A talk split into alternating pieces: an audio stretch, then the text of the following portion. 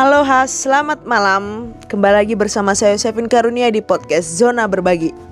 Ya, pada malam hari ini kita akan membahas topik yang sangat rentan atau sangat apa ya dibilang bahasanya ya sangat terkenal lah di kaum mahasiswa mahasiswi.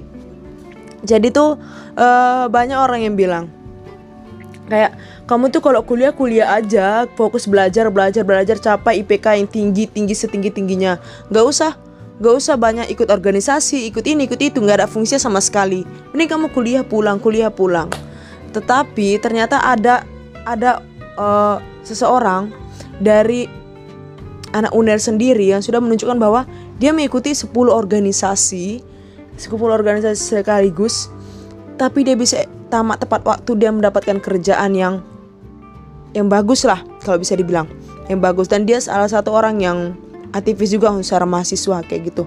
Nah kita akan ngobrol dengan beliau bagaimana sih cara beliau untuk mengatur semuanya itu se sehingga bisa mencapai mencapai suatu hal yang bagus kayak gitu. Oke kita akan tersambung dengan beliau. Halo selamat malam. Malam. Ya uh, Ji boleh dikenalin dirinya Ji sama teman-teman yang lain Ji. Uh, halo teman-teman, nama saya Maulana Satriaji. Uh, biasa dipanggil Aji ya.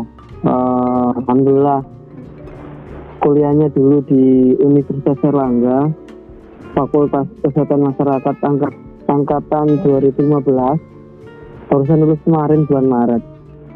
Oh, selamat sudah lulus. Siap. Oke, ini dengar-dengar katanya Aji ini itu ya apa wakil ketua BEM ya, ketua BEM UNER ya? Iya benar. Sejak, sejak kapan menjabat Ji? Dari uh, bulan Maret tahun lalu sih Mbak. Jadi periode 2019. Oh periode 2019. Ini iya. apa Aji aja nggak apa-apa kali ya? Apa? aku sapa Aji aja nggak apa-apa kali ya? Iya boleh boleh boleh. Oke dari 2019. Nah sekarang uh, berarti kan uh, tahun ini harusnya udah mau pergantian itu ya, mau pergantian untuk ketua sama wakil ketua ya untuk bemunernya. Iya benar mbak, harusnya sih ganti karena ada corona ini akhirnya transisi untuk pergantian agak mundur. Bahkan uh, eh, SK kita, SK saya dan ketua ini diperpanjang kemarin. Oh, oke. Okay.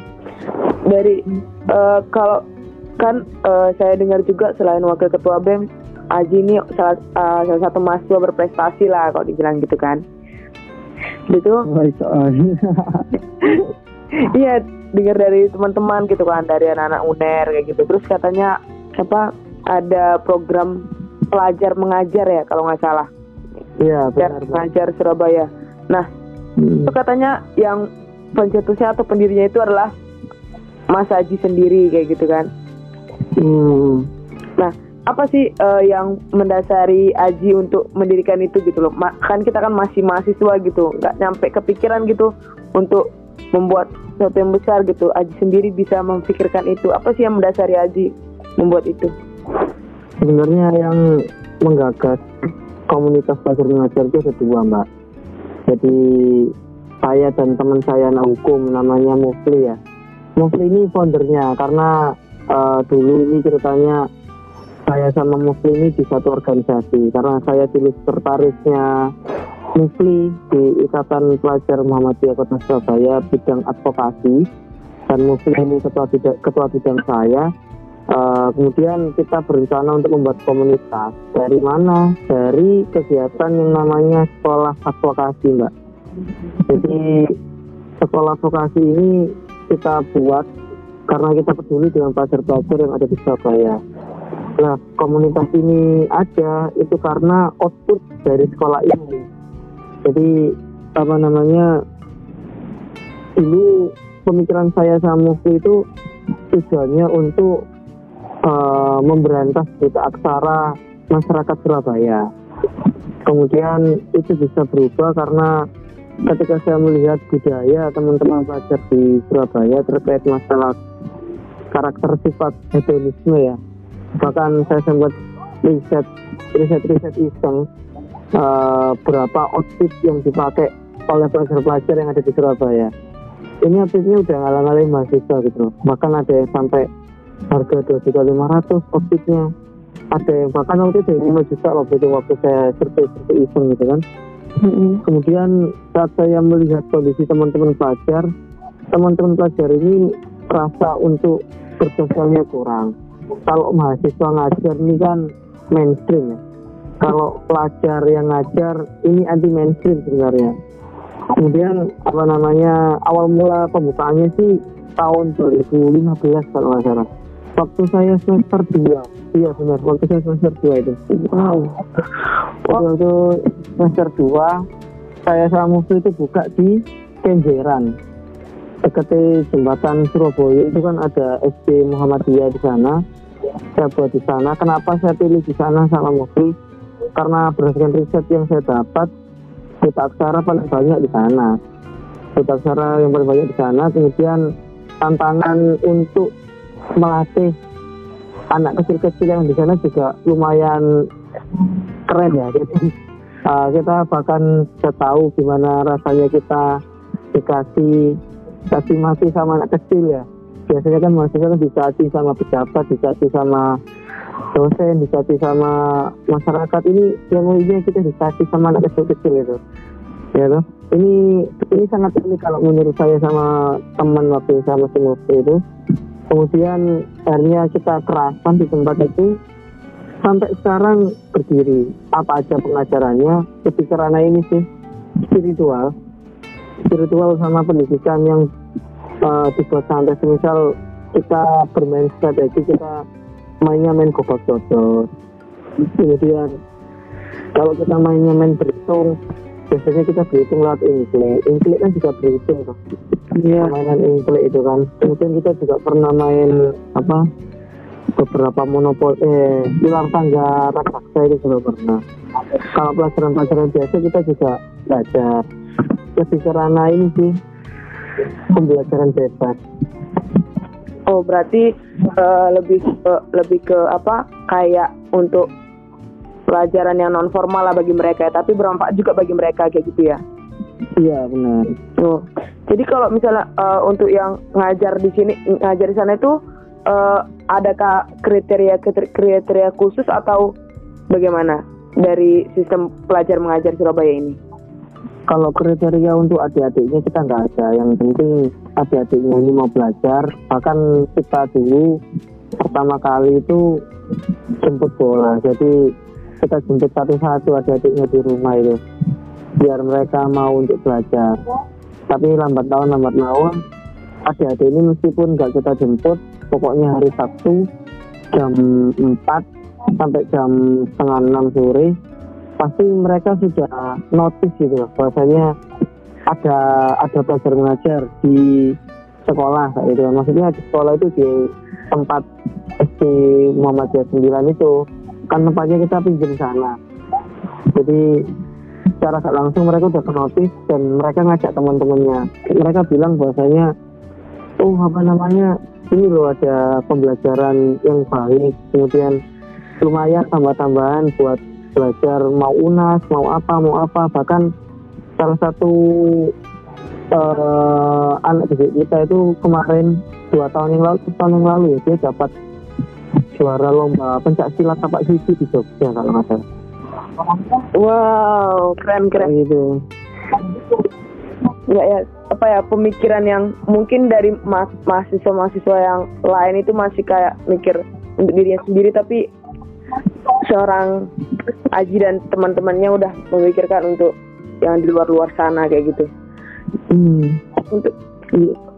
Kalau untuk uh, yang tadi kan yang, yang belajar tadi kan anak-anak anak-anak yang yang apa ya yang membutuhkan kayak gitu.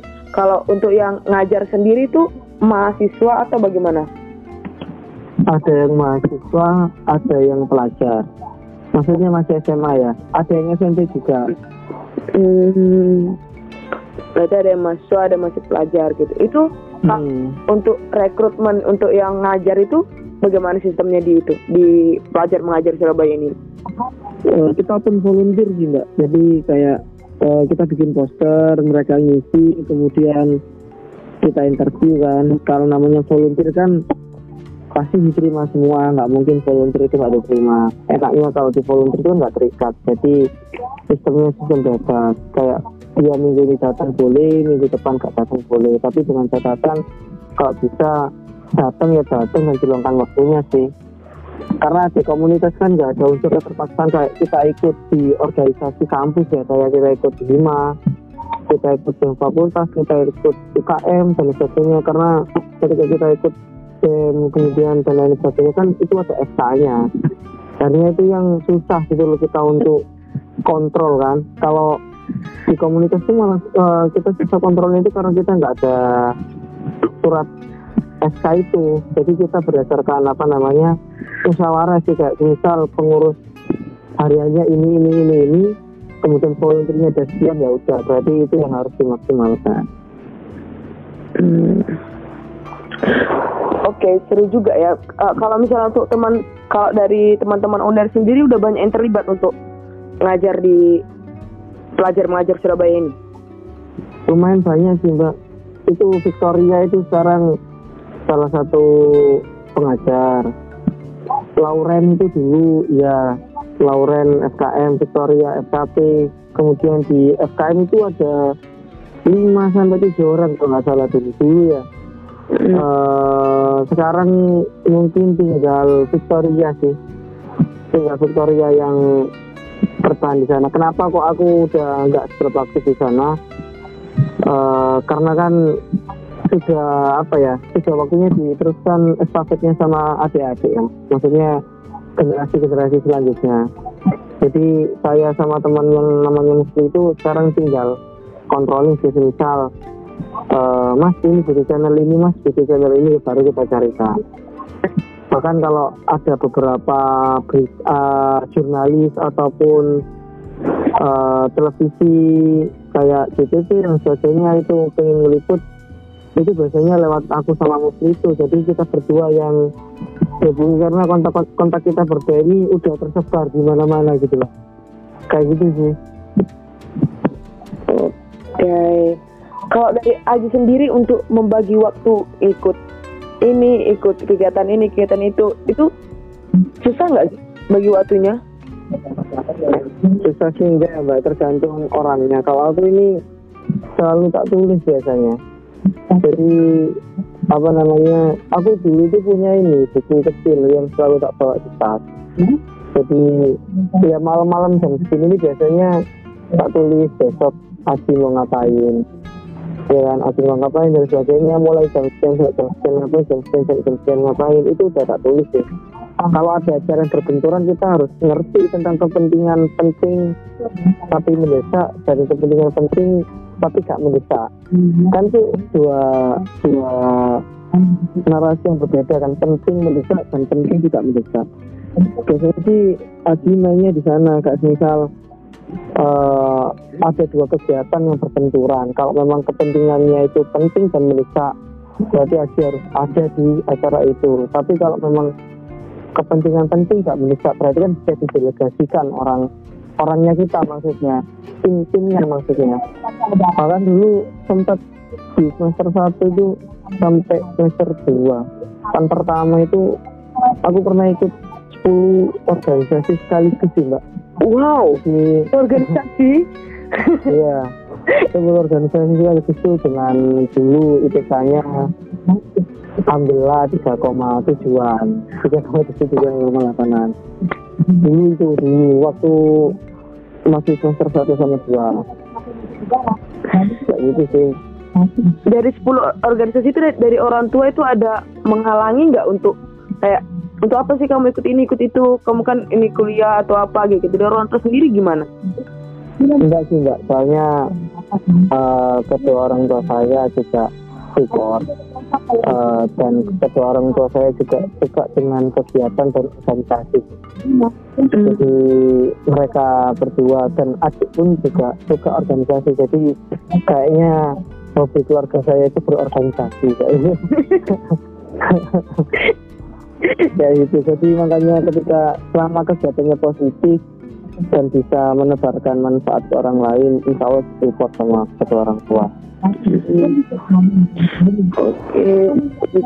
Kalau eh, ngomong-ngomong tentang kan waktu Aji sendiri lagi BEM lagi lagi ngurus-ngurusin pendiri mengajar atau apa gitu kan. Aji kan juga pasti kemarin waktu sebelum lulus kan juga ngurusin skripsi juga gitu kan. Nah, hmm. eh, gimana sih apa sih eh, yang apa yang kalau kalau kayak kami kami ini kan kayak misalnya cuman skri- ngurus skripsi aja kayak udah ngeluh kali gitu kan. Kalau misalnya sendiri kok udah, udah ngurus skripsi ngurus bem ngurus ya ngurus hampir berapa itulah organisasi lah. Eh, apa Hmm. gimana sih cara Aji kayak yang aku tuh skripsi harus tepat waktu gitu. Meskipun nggak tepat waktu kayak molor sedikit gitu tapi jangan molor kali gitu gimana sih cara Aji untuk menempatkan aku juga harus selesai studiku organisasiku juga lancar kayak gitu Hmm, ya. Ini dulu sempat uh, waktu Aji dulu mau nyalon di ketua sama wakil ketua BEM sama Mas Agung ya. hmm. Ketua BEM Unair itu Mas Aji sempat buat akad ya sama teman-teman bahwasanya uh, ketika Aji jadi di Wapres uh, jadi wakil ketua BEM nanti jangan halangi untuk sidang skripsi terlebih dahulu. Kenapa? Karena Aji mengerti bahwasanya skripsi ini menjadi momok bagi mahasiswa. Bahkan eh, kalau kalau apa, berhitung kemarin itu Aji itu sempro seminar proposal skripsi iya. Itu di bulan November kalau nggak Desember. Lupa aku antara November sampai Desember. Hmm. kemudian setelah setelah itu sama sekali nggak tak sentuh itu skripsi sampai sampai bulan Maret. Kayak bulan Maret itu sama sekali nggak tak sentuh. Bahkan aku nyentuh itu baru Ramadan awal-awal tahun kemarin karena aku melihat bahwasanya banyak teman-teman yang udah sidang kan? Akhirnya mulai stres kan? Ketika melihat teman-teman udah banyak yang sidang eh, akhirnya aku berpikir bahwasanya gimana caranya skripsi harus selesai dan ketika itu aku membuat konsep bahwasanya setiap hari minimal dua jam itu harus mantengi laptop. Jadi gimana caranya setiap hari setiap satu hari itu mantengi laptop pasti bisa ngerjain dan alhamdulillahnya itu akhir eh, pertengahan Ramadan surat etiknya keluar surat etik penelitian keluar. Jadi itu itu sangat sangat sangat apa ya eh, anugerah ya dari Tuhan yang Maha Esa ya. Jadi eh, awal awal Ramadan itu aku masukkan surat etik yang katanya etik itu lama ya. Iya. Akhirnya aku masukkan itu ternyata nggak sampai seminggu sih sebenarnya nggak sampai seminggu itu turun etiknya.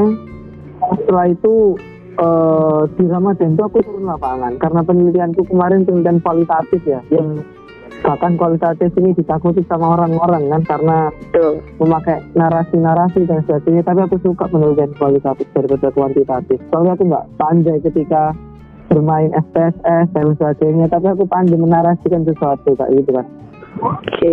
Akhirnya hamin seminggu lebaran itu aku selesai semua. Jadi turun lapangan itu selesai semua. Tur- eh, selesai selesai semua pasca lebaran dua minggu pasca lebaran konsul lagi dong ya kan? Iya seminggu seminggu aku konsul eh, tiga kali konsul lah seminggu itu kan. Jadi benar ngejar itu aku. Karena kalau nggak dikejar itu nanti kitanya malah apa ya lupa gitu kan? Dan tak kejar. Setelah seminggu itu seminggu ke depan baru aku sedang skripsi jadi eh, kalau menurutku sih nggak jadi alasan ya meskipun kita aktivis meskipun kita organisatoris atau apalah atau orang yang paling aktif atau apa ketika studi nggak di ketika organisasi nggak diimbangi studi sama aja kosong. Sama aja ketika kita eh, kita mempunyai pemikiran tapi kalau perut kita kosong itu sama aja gitu kan. Iya. Dan kita kita pengen berpikir tapi kita lapar ya kan kita kan nggak bisa nggak bisa untuk implementasi apa yang kita inginkan. Ya sama sih skripsi sama halnya kayak gitu. Cuman uh, kuncinya kalau kita pengen nonton di skripsi ini niat sih. Niat ini yang susah sebenarnya. Niat dan tekad yang kuat. Gimana gimana caranya uh, harus ada planning. Di setiap harinya ketika mau skripsi misal targetnya tiga bulan selesai ya udah tiga bulan itu harus dirancang betul-betul. Dulu itu benar tak tulis di semua yang ada di kamar sih kayak tembok kemudian laptop kemudian handphone dan sebagainya. Itu tak notis semua bahasanya seminggu ini harus nyampe ini seminggu ini harus sampai ini. Karena kalau nggak gitu nanti kita nggak ter terpacu kan untuk mengerjakan. Kayak gitu mbak. Hmm, berarti uh, organisasi organisasi itu bukan bukan apa ya bukan jadi alasan karena bukan jadi alasan kalau kalau kita kayak kenapa skripsi susah? Iya aku ikut ini aku ikut ini. Bukan jadi alasan berarti kayak gitu ya Ji. Iya bener lah. Itu hanya alasan buat orang-orang yang malas dan itu asa sih kalau menurutku. Oke. Okay. uh, kalau misalnya iya sih putus asa memang iya. Tapi kalau teman teman-teman luar sana tuh kan ada yang kayak apa ya kayak kayak bingung kayak gitu kan. Untuk uh, untuk yang sekarang sekarang ini kayak lagi lagi covid covid 19 kayak gini. Apa yang apa yang sedang apa apa yang sedang Aji lakukan di kesehariannya? Kalau aku ini sih keseharian sekarang ini siapa namanya eh, nggak uh, banyak cuma ngurus apa namanya pekerjaan yang apa pekerjaan sehari-hari itu kayak di mata gitu kan. Karena aku kan juga kerja di sana. Kemudian sama aktif di relawan-relawan sih. Kemarin kan uh, aku sama akun ini membuat gerakan namanya relawan Tuhan ya. Jadi ini relawan untuk semua mahasiswa UNAIR yang yang memang niat untuk jadi relawan COVID-19 bagi kawan-kawan UNAIR kemudian selain itu aku juga ini mbak ikut di MC3 jadi Muhammadiyah Comment Center COVID. Jadi uh, salah satu tim untuk penyaluran terkait masalah masker, sembako dan lain sebagainya. Kemudian kemarin juga sempat turun sama aliansi organisasi Cipayung, Mbak. Jadi organisasi Cipayung ada organisasi banyak, ada GMNI, ada PMKRI, ada HMI, ada IMM dan lain sebagainya. Jadi organisasi aliansi gitu kan kita bikin narasi bahwasanya kita semprot di disinfektan dan lain sebagainya. Karena kalau diam di rumah aja itu bagi saya itu kurang gitu kan. Apalagi saya suka gerak gitu kan suka main. Suka main. Jadi ketika di rumah aja itu apa yang dikerjakan gitu nggak ada ya kan. Akhirnya ya salah satu alternatif biar saya bugar badannya ya jadi relawan oke gitu. Kalau uh, ngomong-ngomong tadi tentang apa yang? Untuk untuk masuk UNER sendiri kayak gitu kan. Nah teman-teman teman-teman yang teman-teman UNER kus teman-teman UNER itu pada nanya kayak gitu kan. Apakah uh, kapan nih kalau misalnya teman-teman UNER yang terjebak di Surabaya itu dapat apa sembako atau uh, kuota mereka atau bagaimana? Itu gimana? Uh, untuk kuota sih sudah cair ya mbak ya. Udah di beberapa provider udah masuk tahu saya ya. Udah masuk untuk yang kuota untuk yang sembako ini insya Allah minggu depan dieksekusi karena di minggu ini masih melengkapi data karena ada data yang kurang terkait masalah di data calon penerima sembako itu.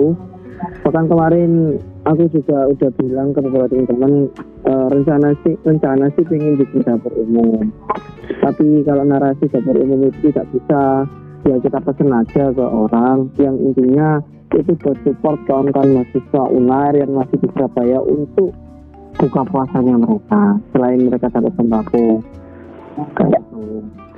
Oke, okay. bagus ya.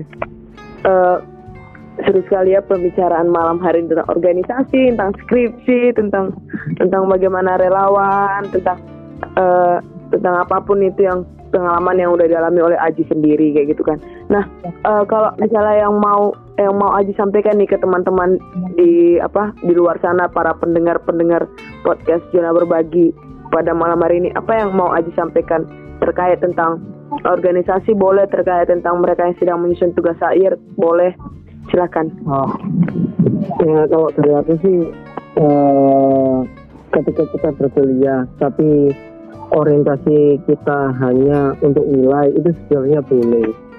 Tapi kalau ditambah lagi seperti kita kuliah orientasi nilai tapi kita juga memiliki soft skill soft skill lewat mana? Lewat organisasi ataupun keahlian-keahlian yang lain. Itu sangat diperlukan. Why? Karena ketika kita pengen kuliah lagi di jenjang S2 apalagi beasiswa LPDP yang sangat diidam-idamkan oleh semua mahasiswa yang ada di Indonesia. Kita nggak akan bisa dapat ketika kita orientasinya cuma nilai. Why? Karena ketika kita masuk di LPDP yang pertama kali ditanya adalah selama kuliah itu udah pernah ngapain aja? Apa kontribusinya untuk negeri ini? Kayak gitu kan. Pun sama ketika teman-teman nanti ketika menginjak di dunia pasca kampus dengan berharap teman-teman mendapatkan pekerjaan yang sangat luar biasa ketika teman-teman hanya memiliki predikat IPK cum karena ketika teman-teman mendapat IPK cum juga percuma gitu loh. Ya kan? Percuma ketika di sebuah perusahaan mereka tidak bisa berinteraksi dengan uh, tim yang ada di sana. Karena dia merasa bahwasanya dia paling superior dan paling pintar kayak gitu loh. Kemudian kalau untuk teman-teman yang lagi ngerjakan skripsi ya ini momen untuk kawan-kawan apalagi mahasiswa unar ya yang saya banyak melihat banyak mahasiswa lulus skripsi lewat daring ya jadi lewat skripsi online. Bahkan ada skripsi yang dibebaskan dengan catatan harus menjadi seorang relawan. Bahkan skripsinya yang awalnya turun di lapangan diubah menjadi artikel review ini menjadi hal yang sangat luar biasa bagi kawan-kawan. Karena kalau ini tidak dimanfaatkan oleh kawan-kawan ya akhirnya skripsinya terlambat dan teman-teman juga susah untuk mencapai kesuksesannya kan saya selalu memakai uh, definisi eh, apa ya quote-nya Gunawan Muhammad. Jadi definisi kesepian itu kita, kita manusia yang tidak pernah memiliki tanggung jawab sosial dan di closing sama omongannya Mbak Nasya Sihat ya. Cuma kita mempunyai ijazah yang menumpuk, tapi hanya hanya, uh, hanya sebatas tumpukan tumpukan tumpukan kertas itu percuma kan apa nggak alangkah baiknya ketika tumpukan kertas itu menjadi hal yang bisa untuk menebar manfaat ke orang lain dengan cara apa? Dengan cara aksi kita dan dengan cara gerakan-gerakan kita untuk negeri ini ke depannya seperti apa? Mungkin itu sih Mbak Yusefin. Oke, Aji. Terima kasih Aji untuk sharingnya malam hari ini. Ya. Oke, semoga sehat selalu. Amin. Amin. Bye bye. Ya Mbak, siap. Oke. Okay. Oke. Okay. Iya, seru sekali obrolan kita dengan Wakil Ketua BEM UNER yaitu Mas Aji sendiri yang sudah sharing dengan kita bagaimana sih kisah perjalanan hidupnya selama di mahasiswa kayak gitu. Bagaimana sih dia mengikuti 10 organisasi sekaligus dan bagaimana juga dia mendirikan pelajar mengajar Surabaya. Nah, banyak pelajaran yang bisa kita ambil dari obrolan tadi, yaitu yang pertama bahwa ketika kita berorganisasi, ketika kita memilih untuk ikut organisasi, jangan jangan bawa nama organisasi ketika bidang studi kita kalah di studi. Tetapi kita harus mampu mengerange waktu kita, membagi manajemen waktu kita untuk dapat tercapai segala sesuatunya dengan baik, organisasi juga baik, dan juga kuliah juga dapat selesai dengan baik. Nah, selagi kita anak-anak muda, kita dapat kreatif, dapat berkarya. Apa yang bisa kita lakukan untuk Indonesia kita ini? Apa yang bisa kita lakukan untuk kota kita ini kayak gitu? Nah, dari masjid sendiri tadi yaitu mendirikan pelajar mengajar Surabaya. Nah, teman-teman sendiri mungkin ada kreativitas yang lain yang bisa dikembangkan sehingga bermanfaat bagi orang lainnya. Jangan hanya kita berdiam diri, kita stay rumah, kita kita tidak bisa berbuat apa pun atau kita hanya rebahan aja kayak gitu. Nah, tidak, kita selagi kita masih bisa berjalan, kita selagi kita masih bisa apa ya, selagi bisa masih ada otak untuk berpikir, ayo kita kembangkan bersama-sama kayak gitu. Yakinlah, teman-teman punya satu bakat, teman-teman punya satu kreativitas yang ada dalam diri teman-teman. Tapi teman-teman harus koreksi memang betul-betul untuk diri teman-teman sendiri kayak gitu. Nah, semoga obrolan kita pada malam hari ini dapat membuka hati teman-teman, dapat membuka pikiran teman-teman dan dapat teman-teman ambil hal yang positif dari obrolan kita pada malam hari ini. Oke, Terima kasih teman-teman sudah mendengarkan podcast Zona Berbagi pada malam hari ini dan sampai jumpa di podcast Zona Berbagi pada malam-malam berikutnya yang tentunya dengan topik-topik yang menarik. Nah, jika teman-teman ingin menyarankan topik apa yang mau dibahas, bisa teman-teman klik di sosial media saya di Yosefin Karunia atau di IG Yosefin K25. Oke, terima kasih teman-teman. Good night and have a nice dream. Bye bye.